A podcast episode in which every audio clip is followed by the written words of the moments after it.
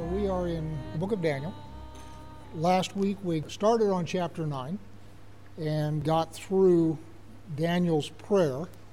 That took us most of the hour, so I decided that we'll do the second half of Daniel chapter 9, which is the 70 weeks, which is the thing that everybody comes for anyway. At this point, Daniel realizes that the 70 years of exile are coming to a close. And he realizes that because he's reading Jeremiah, and we'll read that passage in just a minute. As we said last time, God's will is not self enforcing. God has made a policy decision that dominion belongs to us. So when God wants something done, he does it through a man. He gets a prophet to say it and speak it out loud, or he gets somebody with hands and skin on to go do something. But God himself doesn't intervene without human agency. So even when things like fire comes down from heaven, it's like Moses that causes that to happen. Remember when Ezekiel barbecued the prophets of Baal? Ezekiel was the guy that made that happen. The deal is biblically when God makes his power manifest in the earth, he works through somebody. Daniel, realizing that the 70 weeks is over, goes into prayer.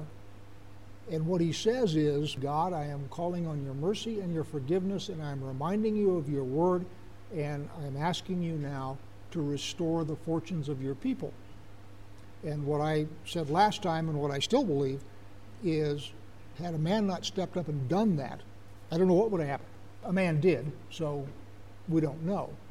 But even though the time is up and the prophecy says Daniel does not consider that it's going to happen without his intervention. Because he could sit back on his blessed assurance and say, well, the book says 70 years. I'll just sit here and wait. And lest I be in any way misunderstood, the power is God's, not man's. The authority is God's, not man. Man is simply a valve. If God chose to act in some other way than through a man, there's nothing we could do about it. He's the one that set that policy, and he obeys his own policy. And we trust in that. We read the book, and the book says, These are my policies. And we trust that that's true, and we trust that he is going to be faithful to his word. But quite frankly, if he weren't, there isn't anything we can do about it. All we can do is read and act as if he's going to fulfill his word, which he always does. So that brings us now down to Daniel chapter 9 and verse 20.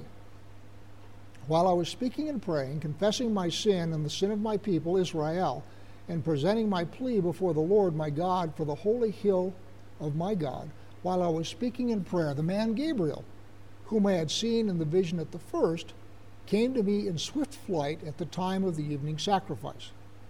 He made me understand, speaking with me and saying, O Daniel, I have come out to give you insight and understanding. At the beginning of your pleas for mercy, a word went out, and I've come to tell it to you. For you are greatly loved. Therefore, consider the word and understand the vision. So, this is a new prophecy. Previously, when Gabriel showed up at the river Ulai, it was to give interpretation to a dream that Daniel had. There's no dream in this case. Daniel has simply read the book. Speaking of that, let's go to Jeremiah very quickly. It's in Jeremiah 25, and I will pick it up in verse 11. The whole land shall become ruin and waste, and these nations shall serve the king of Babylon 70 years. Then, after 70 years are completed, I will punish the king of Babylon and that nation, the land of the Chaldeans, for their iniquity, declares the Lord, making the land an everlasting waste. Notice the wording here you're going to serve Babylon for 70 years. Now, one of the things that I'm going to take you to now is a slide that I have prepared. So here's the Babylonian Empire. And notice that the Babylonian Empire begins in 609 BC with the defeat of the Assyrian Empire. Remember, the Assyrians are the ones that took out the northern kingdom. So the northern kingdom has been gone for over 100 years. They were taken out by the Assyrians that in 609 BC, Babylon defeats the Assyrians. Babylon itself is defeated by the Medes and the Persians in 539 BC. Now, those of you who are good at arithmetic will notice that the difference between 609 BC and 539 BC is 70 years. So, the idea in Jeremiah is not your exile is going to be 70 years, but you're going to serve Babylon for 70 years. And to make that happen, Babylon lasts exactly 70 years. So now I'm all the way down to Daniel chapter 9 and verse 24. And this is now Gabriel speaking. 70 weeks are decreed about your people and your holy city to finish the transgression, to put an end to sin, and to atone for iniquity, to bring in everlasting righteousness, to seal both vision and prophet, and to anoint a most holy place. So 70 weeks are decreed to do those six or seven things, depending on how you count. If you count to seal both vision and prophet as two things, you then have seven things. If you don't count them as two things, then you only got six. So those are the things that are going to happen. These are decreed about your people, Daniel's people. And you can look at that as either being Israel or Judah. I suspect it's probably Israel, but a lot of this just has to do with Judah. Verse 25 Know, therefore, and understand that from the going out of the word to restore and build Jerusalem to the coming of an anointed one, a prince, there shall be seven weeks. Then for sixty two weeks it shall be built again with the squares and moat, but in troubled time. And after the sixty two weeks an anointed one shall be cut off, and shall have nothing.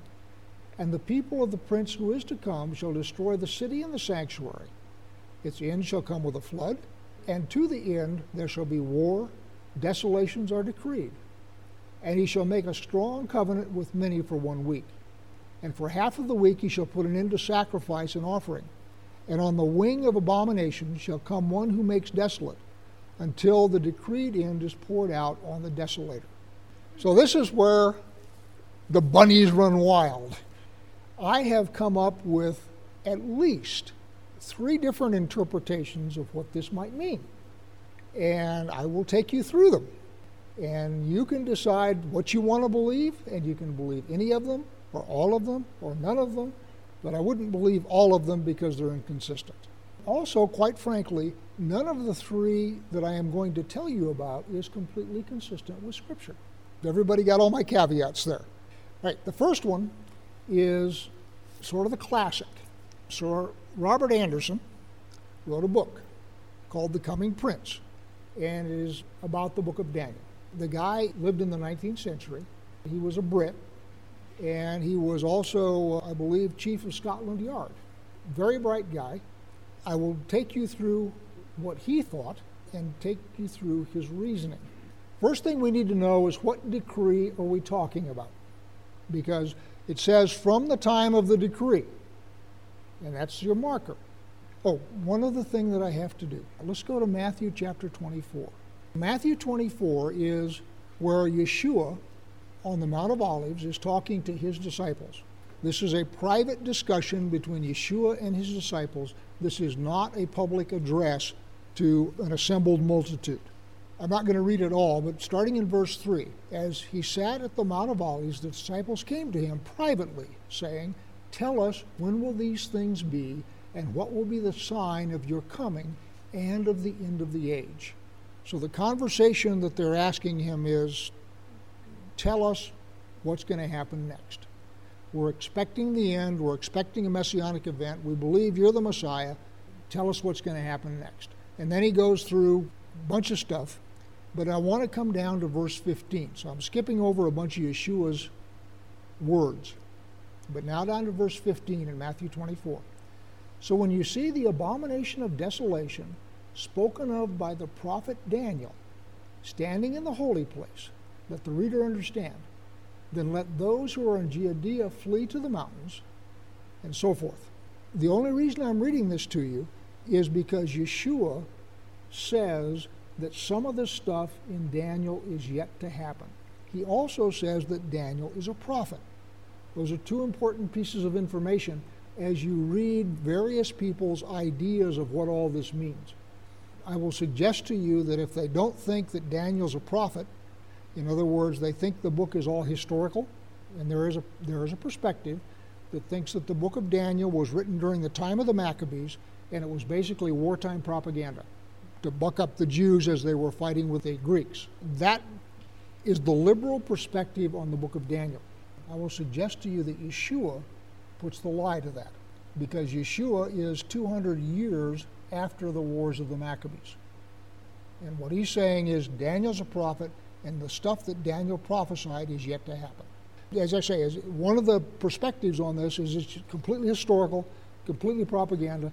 I discount that entirely because Yeshua contradicts it. And I'm not even going to present that to you other than what I just said.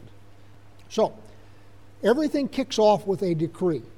There are four decrees that happen with respect to the exiles in Babylon.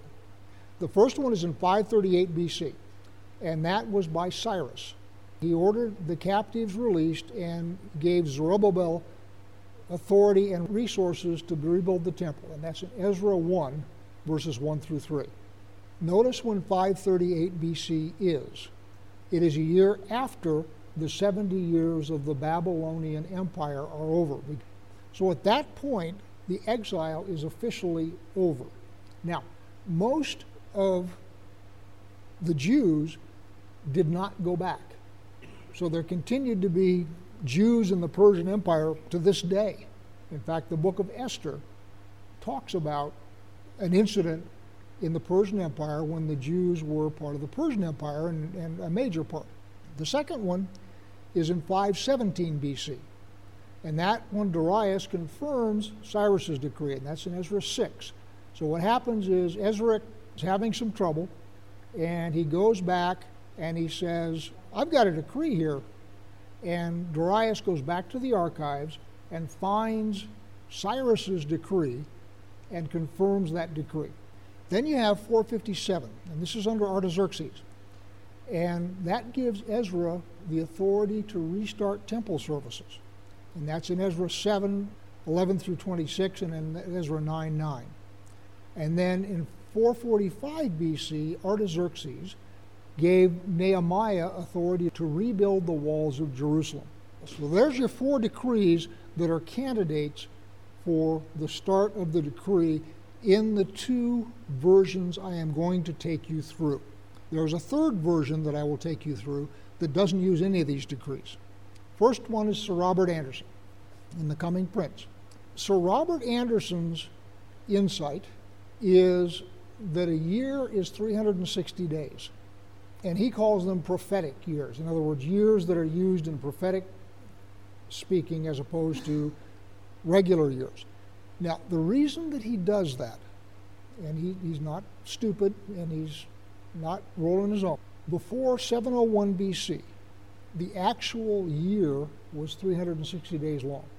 After 701 BC, the orbit of the Earth changed and the year became 365 and a quarter days long. When Hezekiah was ill and on his deathbed, the prophet came in and said, You want God to give you a sign? He said, No, no, I won't disturb the Lord.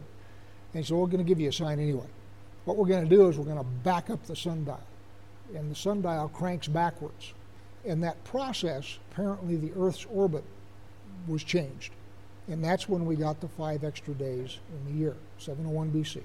I am told, I have not studied this myself, but I am told that as of 701 BC, calendars all over the world had to be changed. You know, the Mayan calendar, the Chinese calendar, all of these peoples had their calendars.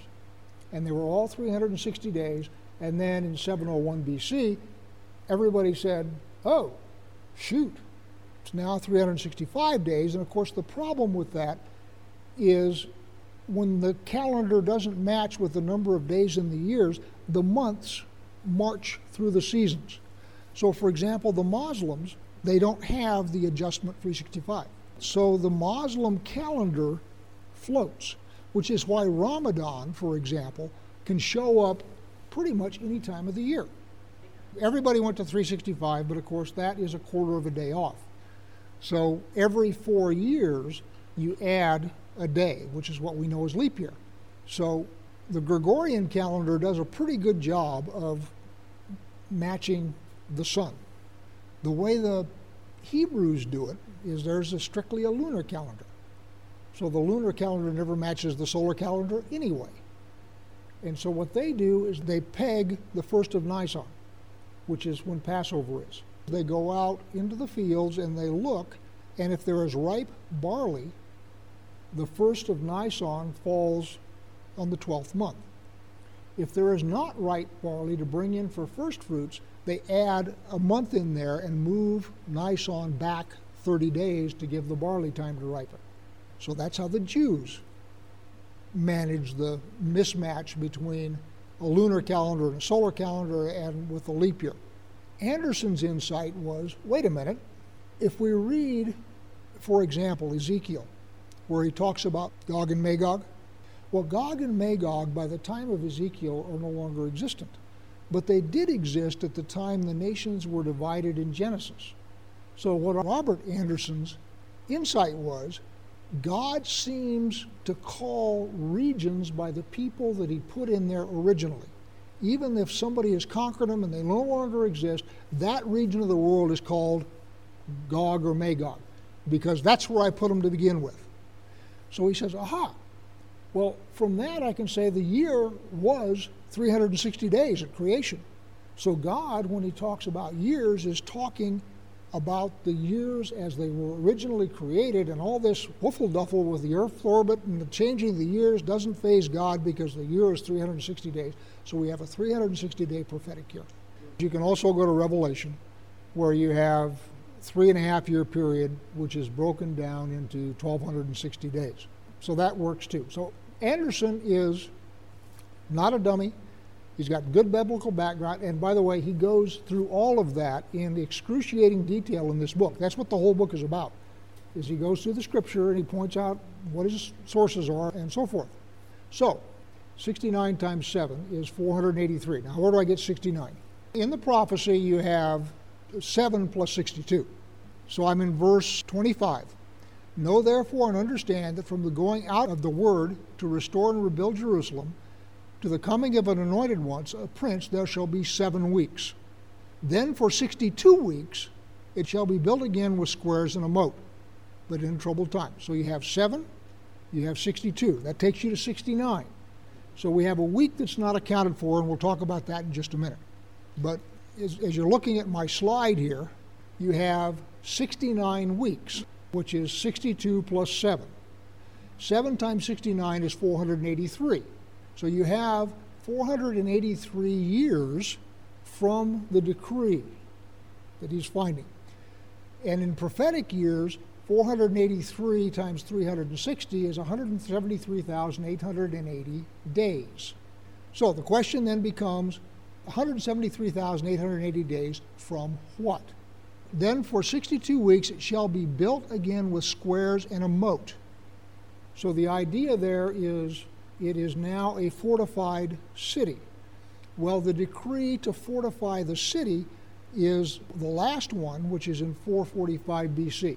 And that's the decree under Artaxerxes for Nehemiah to rebuild the walls of Jerusalem. And that's in Nehemiah 2, verses 1 through 8. So if you start with 445 BC and you go to 32 AD, the difference in years is 476 years times 365 days, or 173,740.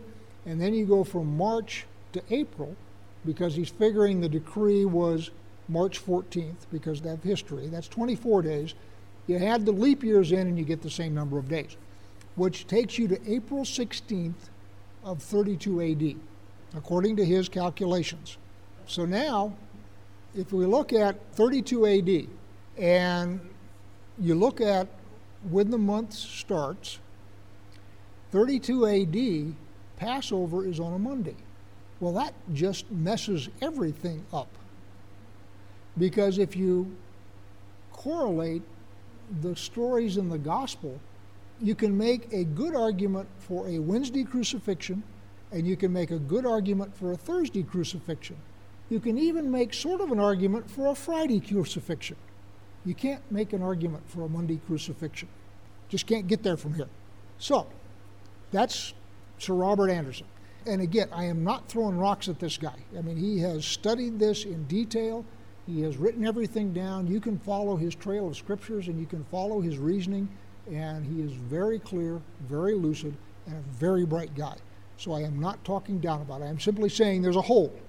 All right, let me take you through somebody else. And this is by a guy named of David Reagan. He's, I believe, somebody right down in Texas. He's a pastor. And his perspective is first off, he's using plain vanilla standard 365 day years. No messing around with this prophetic year stuff. And what he's doing is the start is Artaxerxes' command to Ezra in 457 BC. The 457 BC is to restart temple services. And his argument is when the temple services restart, you basically have a going city. The temple's lit off, everybody's coming and going, we're doing sacrifices. You basically have a going city and a going community. So he's using 457 BC as the start of his prophecy. So his numbers, same thing, 69 weeks, just like Anderson did, so 483 years. And if you go 457 BC to 27 AD, you get 483 years. So let's look at Passover on 27 or 28 AD. 27 AD, Passover is on a Friday. And actually, when I was reading it, it's 27 or 28. And so you have then Passover is either a Friday or a Wednesday. Both of those you can make a reasonable argument for. Now, he also takes care of the seven weeks, because remember, the 69 weeks is 7 plus 62. Arthur Anderson doesn't deal with that first seven weeks.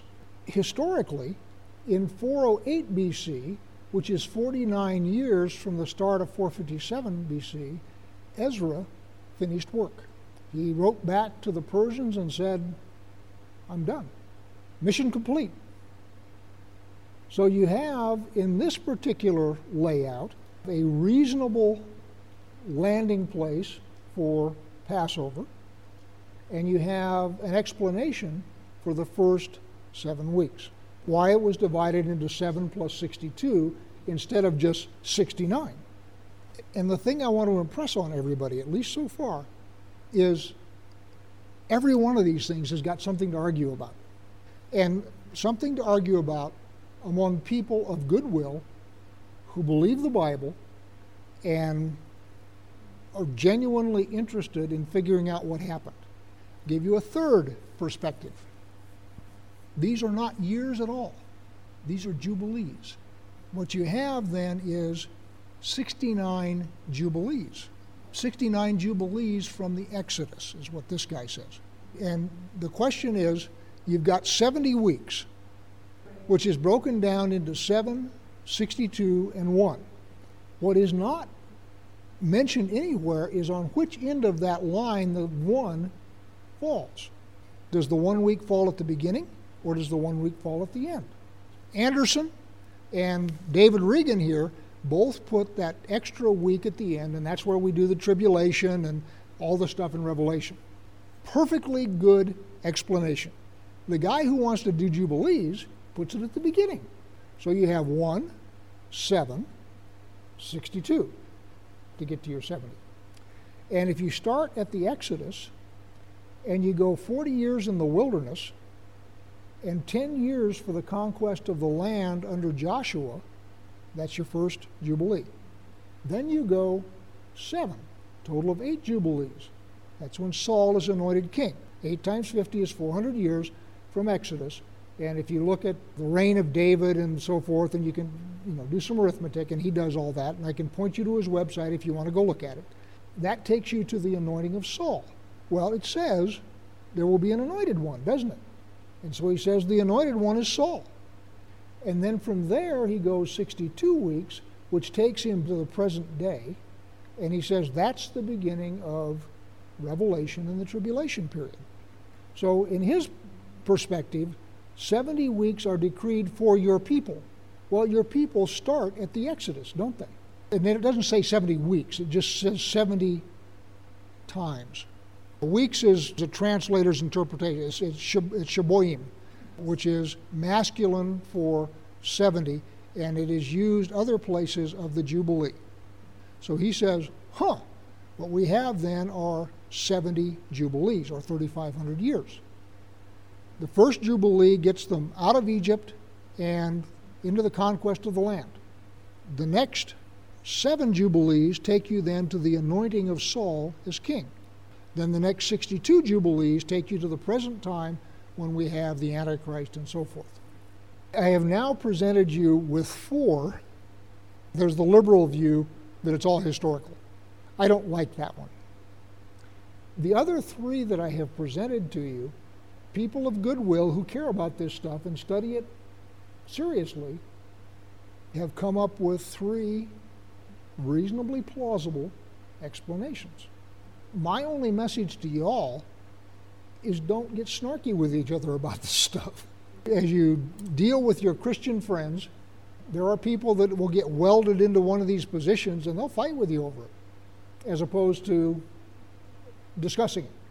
What I'm suggesting to you is the best brains in humanity have been messing with us for 2,300 years, and we don't have a consensus. So don't get snarky with each other or with anybody else about the interpretation. You now know as much as I know about this, and I don't know. Of the three, the one that seems perhaps most likely to me is Reagan's. But again, if you like one of the other three better, by all means, enjoy yourselves. Although I wouldn't take the first one, the, the liberal one. I, I don't think that one's any good. But if you like Anderson, go with Anderson.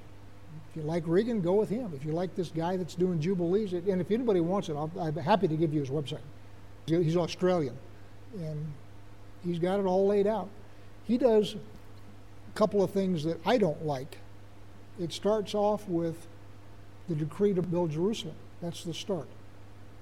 And he puts the missing week, if you will, at the beginning. So then coming from the Exodus 50 years, you come to the end of the conquest under Joshua. He says that's the decree to build Jerusalem. Well, it's not. Because the tabernacle goes to uh, Shechem, where it stays for several hundred years until Daniel finally conquers Jerusalem and brings it to Jerusalem. And that's when Jerusalem becomes. Well, he and what he says, well, there's two Jerusalem. There's a spiritual Jerusalem and there's a physical Jerusalem. So when I say that there are problems with everybody, that's what I mean.